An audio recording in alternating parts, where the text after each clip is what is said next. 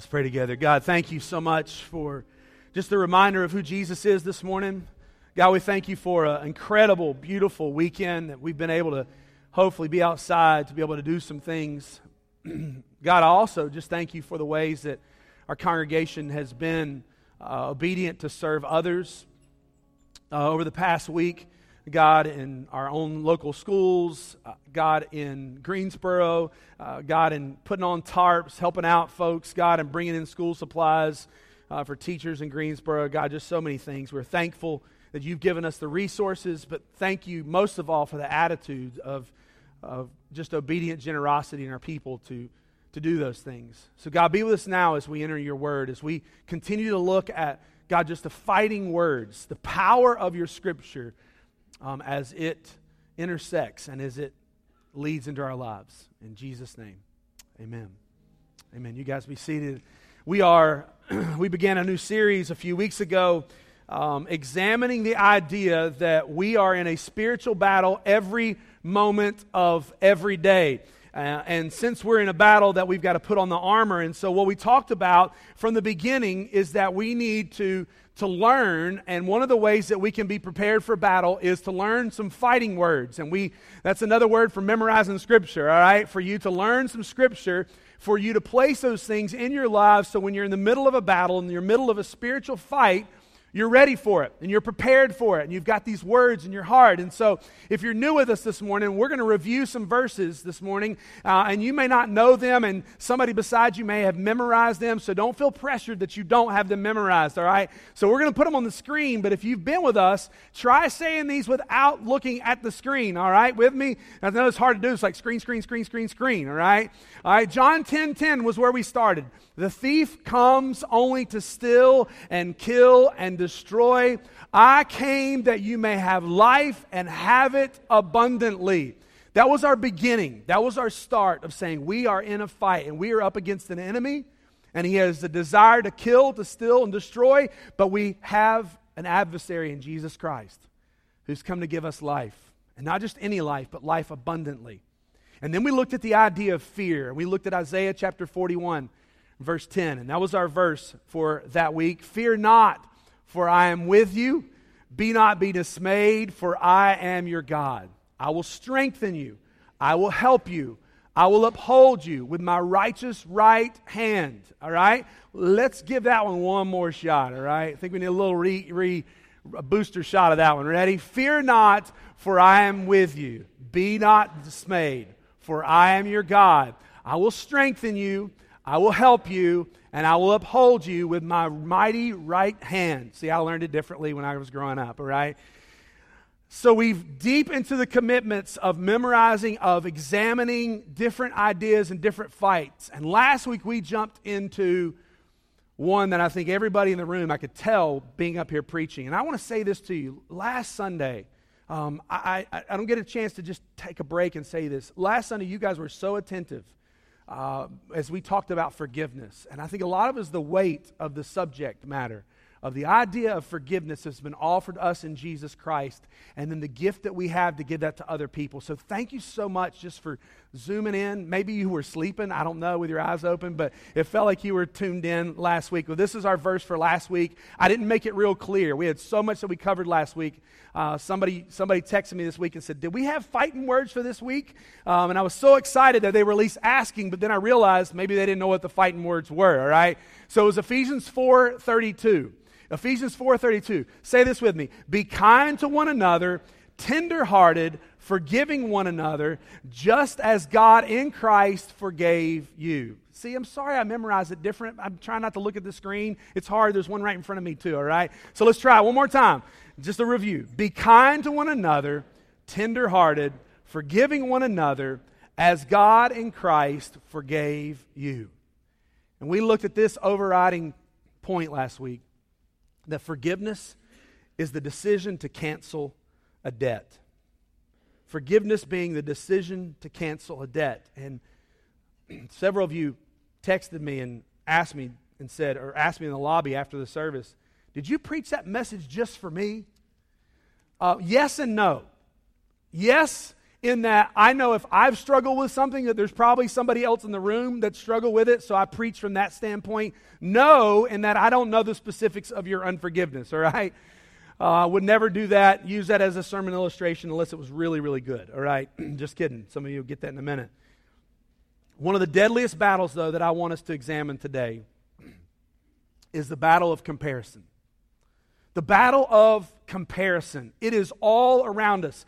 Sometimes we compare ourselves to someone that we look up to that they seem to have more. Sometimes we may compare, compare ourselves and look down upon somebody and say, well, at least I'm not there. Comparison is all around us, and it starts when we're really, really young. Comparison when you're young, uh, he has, she has nicer shoes than me. They have newer, maybe some of you faced this recently. Some of you young people in the room, you say, man, they've got nicer sporting equipment. They got better golf clubs, better softball bats, better whatever sport you're playing. They've got better than I have. They have a newer phone. They've got not a not a six.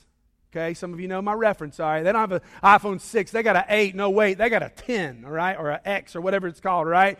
Or, or you say when you're young, the, well, my friends, their parents have a nicer house or nicer cars. And then you become a teenager and you think, oh, I'm done comparing. No, you're just getting warmed up, right? You're just getting warmed up. You're, somebody's more popular than you are. They don't have to work and they have a nicer car. They have newer clothes. Maybe for you, they got a bigger truck, all right? Depending on what kind of car you like, what you like to drive. And then it continues post high school era. Well, they have a job. They're going to what school? How can they afford that?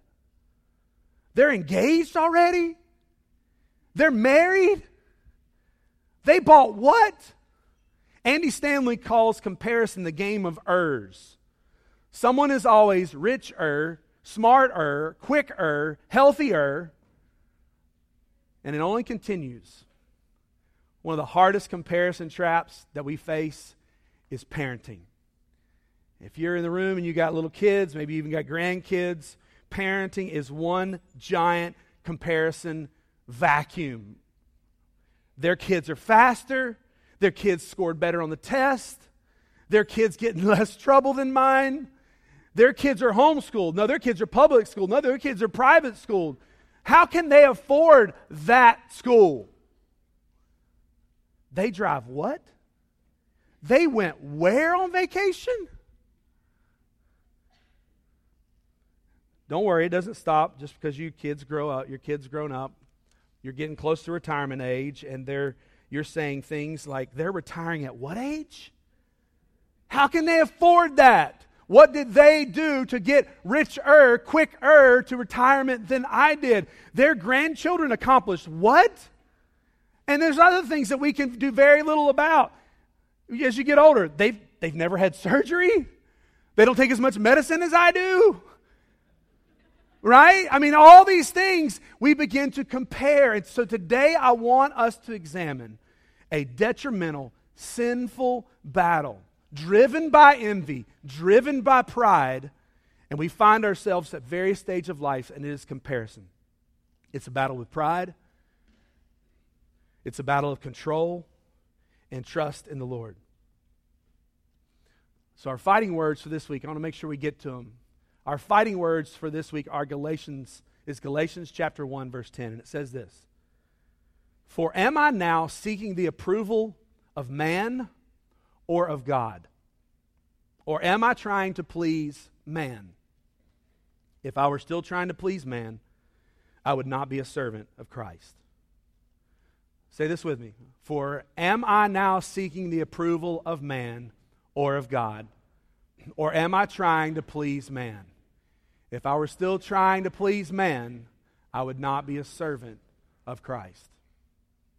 There's your fighting words to memorize, to put in your heart, to put on your mirror, to put somewhere. But today I want us, as we could look at so many passages of Scripture today, I want to go to another parable. A parable is an opportunity where Jesus teaches usually a deeper truth, but he teaches it in such a way that people that are listening can comprehend it. Because we need some help, right? So the disciples often were the receivers of these messages, of these parables. And at one point, Jesus is giving a parable and he's teaching, And here's what he says. If you want to look in Luke chapter 18, we're going to be in Luke chapter 18 this morning. Should have given that to you earlier. It says this He also told this parable to some who trusted in themselves that they were righteous and treated others with contempt. Notice what Jesus is addressing here. He's addressing pride and arrogance and boasting in accomplishments. But this parable teaching is slightly different than other parable teachings.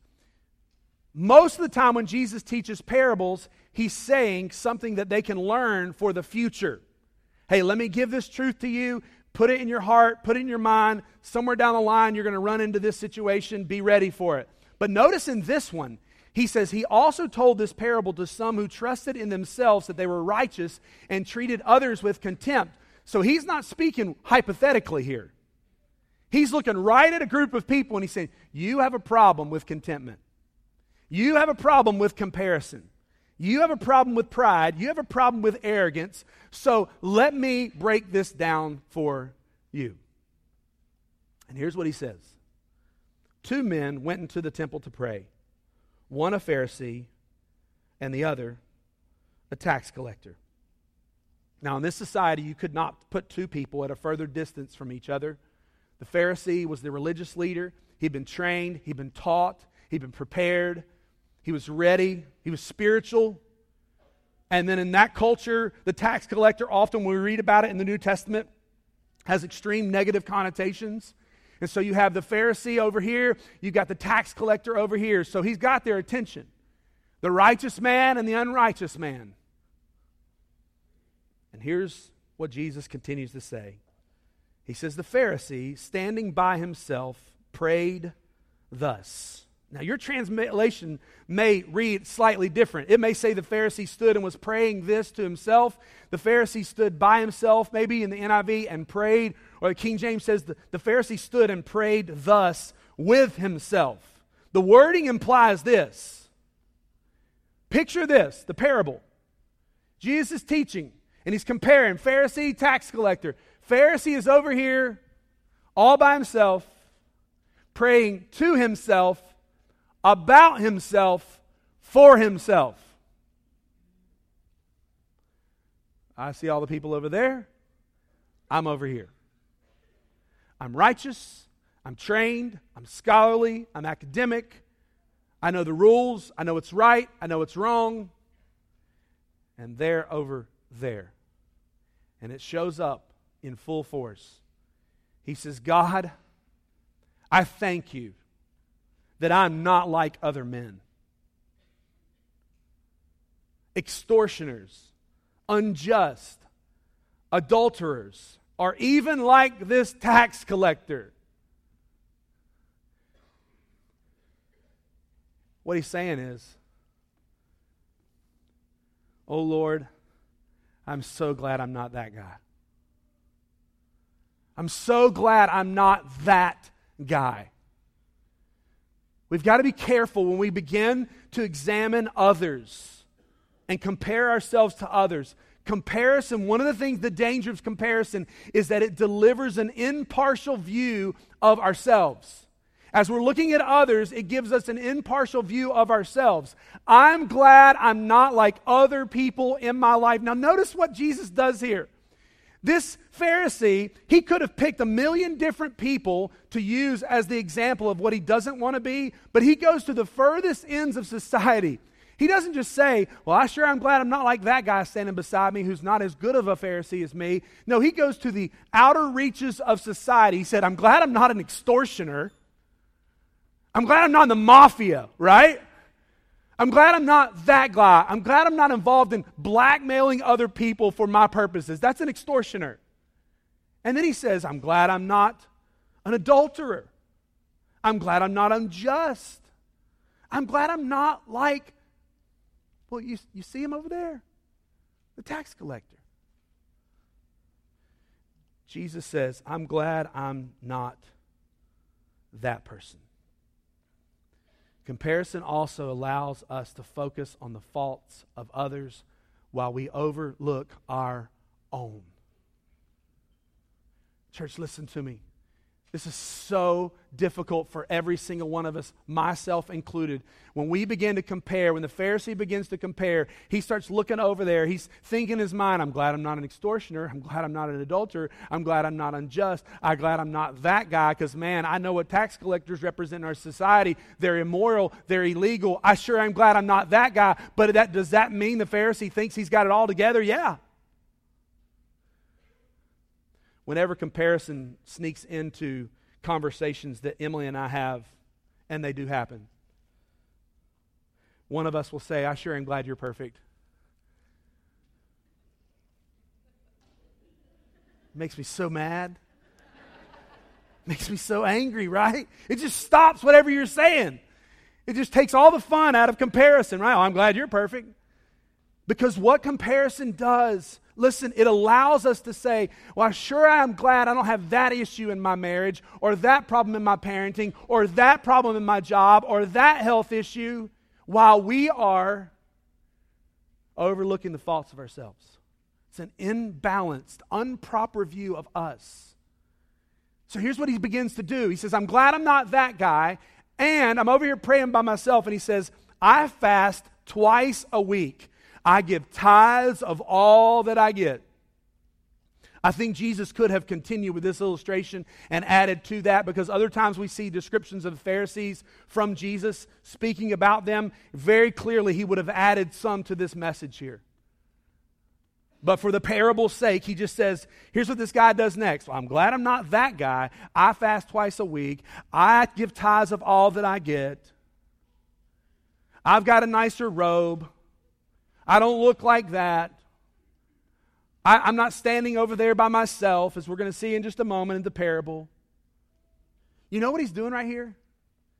He's giving us his highlight reel, isn't he? He's giving us his highlight reel. He's standing over here to the side. He's not going to pour out his confession. He's not going to pour out his fault. So what does he do? Well, I give twice a week, and I give my tithe, and I pray a lot. I've got my robe. I've got my look. I've got the attention of the other Pharisees. We have great spiritual conversation. Everything's kind of going our way. He's given us this highlight reel. My neighbor has this really cool channel during football season. Uh, I'm just cheap, all right? He has this really cool channel called the Red Zone channel. Um, anybody in the room have Red Zone channel? I just want to know whose house to come to on Sunday nights during NFL, all right? I'm serious, I'll come. It is the coolest channel because the, if you don't know how this works, at the end of Sunday more, uh, afternoon in the late game, the 4 o'clock game, about 7.30 in the evening, they they put all the touchdowns from all the day in order in which they happen, and they press play, and you get to watch the whole thing. You don't even have to watch the football games. You can watch the best moments of every single game in five to seven minutes. And so he'll call me and I'll go, hey man, the red zone's about to come on. I'm like, all right, sweet. And I'll run across the road. I'll sit on his couch and I like, enjoy his cable that he's paying for. I'll go, man, this is great. It's the highlight reel. It's everything that you want someone to see, and we do it all the time. It's called social media. My vacation's better than yours. My new car is cooler than yours. My kid won the award and it's better than yours. And we don't call it that. And I post them too. But we post our highlights. We post the moments that we go, man, I sure want somebody else out there to know what I'm doing. We sure want someone to see the highlights. Very rarely, very rarely do you see someone posting that they're laid up in the hospital and they've been sick for seven days. Hey, look at this. I look terrible. No, we, put the highlight reel. And this is what this guy is doing. He's saying, listen, I pray twice a week, I fast twice a week, I give my money.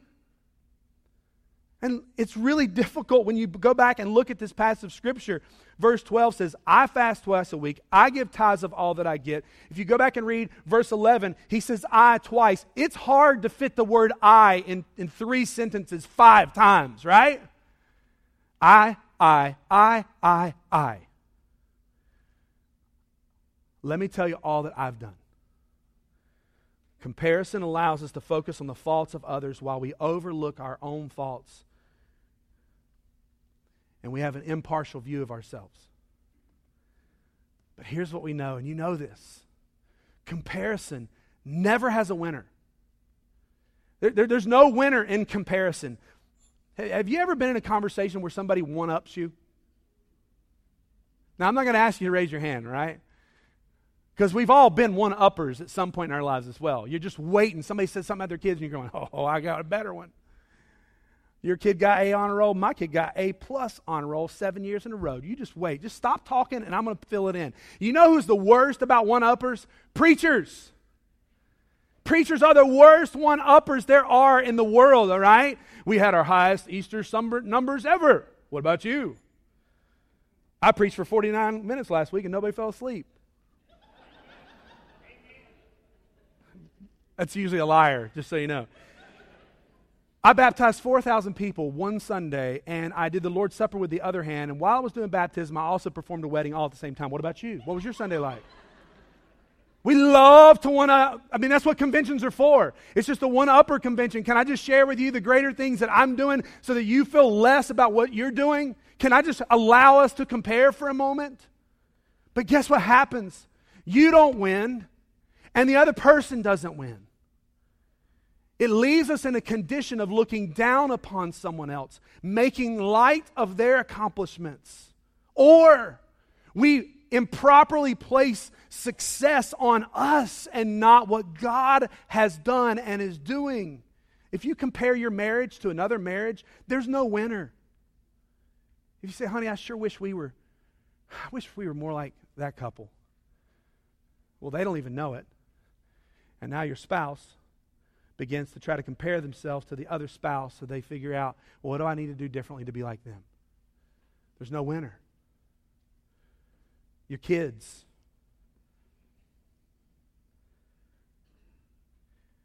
Let me just say this to you, parents.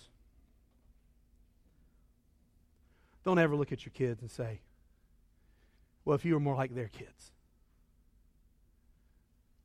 it'll never win. It'll sink in their minds, it'll sink in their hearts. And they'll hear your voice the rest of their lives saying, I wish you were somebody else. Your family, your retirement plan. Man, I wish I could stop. I don't know how they did it. Comparison never has a winner. Comparison also steals joy. Comparison steals joy. I love this verse from Scripture. It says, A tranquil heart gives life to the flesh, but envy makes the bones rot. Read that with me. A tranquil heart, peaceful heart, gives life to the flesh, but envy makes the bones rot. It steals the joy. At the heart of comparison is a seed of envy that has grown into comparison, that has grown into greed, that can no longer be joyful, that can no longer rejoice in what God has blessed you with. And it leads us standing over on the side going, I sure am glad I'm not that guy. And as Jesus introduced this passage, they, they were treating others with contempt or disapproval. Comparison steals joys, but it also corrupts his calling. It also corrupts calling.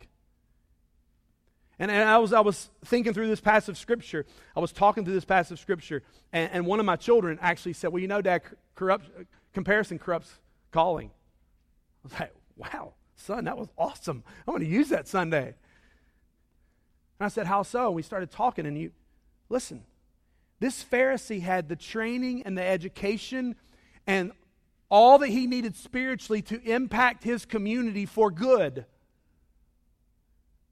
But it had snuck in comparison, greed, envy had snuck in. And now all he could do was stand around and pray to himself, about himself, for himself, and declare, I, I, I, I, I. The Pharisee was the king of self, making much of self. So let's look at the other guy. But the tax collector, standing far off, would not even lift his eyes to heaven, but beat his breast, saying, God be merciful to me, a sinner. Picture this with me. Tax collector. I, I, I, I, I, I. Oh, guys, look at me. I'm not that guy. And over to the side, the guy that he's looking down upon is over there going, I can't even.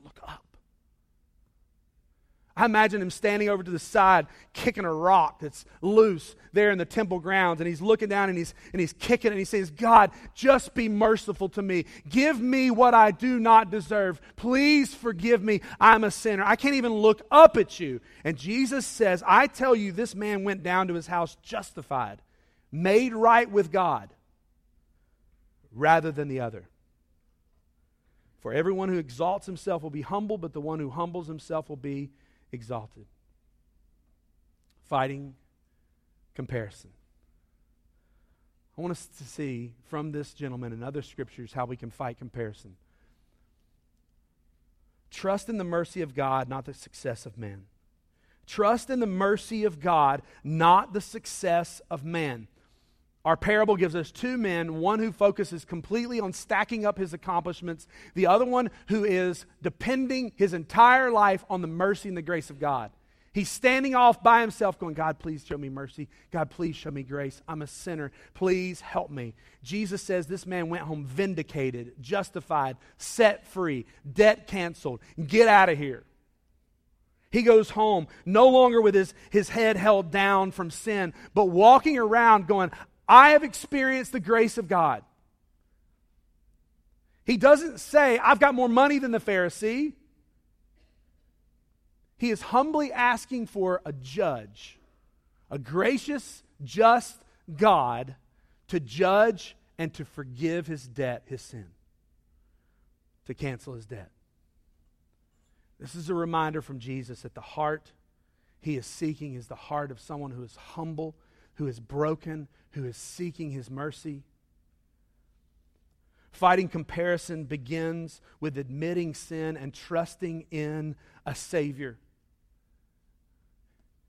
This morning, you, you may not even be able to fight the, the spirit of envy and greed and comparison because you've never trusted in a forgiving God. And this morning, I just want you to know there's a God in heaven who desires for you, with your head down and your heart broken, kicking away, looking down, saying, God, would you please forgive me? I, I'm not like the next guy. Awesome. I don't want you to be. God, I have sinned. I know you have. God, show me mercy. Admit that you've sinned and trust the Savior. If you haven't done that today, that is our primary reason for meeting on Sunday, is that you would commit your lives to Jesus Christ. Admit you're a sinner and you want to trust the Savior. There's some other ways for us that we can fight comparison. Be comfortable and content in who you are in Jesus Christ. Be comfortable and content in who you are in Jesus Christ. I, I came across a verse in, in preparing for today that just blows me away. It says this in Isaiah. The prophet Isaiah says, Woe to him who strives with him who formed him, a pot among earthen pots. Does the clay say to him who forms it, What are you making? Or, Your work has no handles. I know you're going, What in the world is this guy talking about? One of my favorite stores in Lexington is a little store called Missions Pottery. I love, I've been in there before and I've watched Tommy throw some pots and, and do all those kind of things. And you know what I've never seen? I've never heard a lump of clay jump up and look at him and say, Man, I don't want to be a vase. I'd like to be a nativity, not a vase. I, I don't want to be a plate. I don't want to be a bowl. I, I don't want to be a bird feeder. I, I want to be something else. And here's what the prophet's saying he says, Be content in who you are. It would be the same as a piece of clay saying, Hey, what are you making me in? Why don't you give me some handles? It's the same thing of us looking at someone else and saying, Why didn't you make me blonde haired? Why didn't you make me blue eyed? Why didn't you make me taller? Why didn't you make me smarter? Why didn't you give me the ability to do something different? Why don't you put some handles on this? Why don't you do something different? It's looking in the face of the Creator and say, I don't think you got this right. Why don't you put handles on this? Are you sure this is what you wanted me to be? By God's grace, you are blue eyed, brown eyed, blonde hair, black hair. You speak with a drawl. You're confident in crowds. You're shy. You stand in the back of the room. You'll pick up trash when nobody else sees it. You'll arrange worship guides. You'll wash windows. You love children. You love students. You have patience to run a machine in a plant all day long. You can build anything, I can break anything. God has given you a big family, He's given you a small family. You love to learn and can't wait to go to the classroom tomorrow. And you know God's preparing you to teach others. You can't wait until after graduation. So you never have to step foot in school again. I didn't expect an amen, but we got one. You've been plagued with illness. God, why'd you put, why don't you put a different handle on me? You have an attitude to persevere. You understand how to help people. You have learning disabilities, but you're compassionate to those in need. You can't sing, but you can worship in prayer and become an example of obedience. When we compare, we're saying, God, I wish you created me more like her. Could you put handles on this? You're the potter, I'm the clay, but if I could just get you to change this around a little bit, then what does that do when Psalm the psalmist proclaims in Psalm 139 12? One translation says, I praise you because you made me an amazing and a wonderful way. What you have done is wonderful, and I know this very well. We've got to be content in who God has created us and who Jesus Christ is continuing to shape us to become. Every single one of us, myself included, have to continue to grow in contentment because comparison and contentment cannot coexist.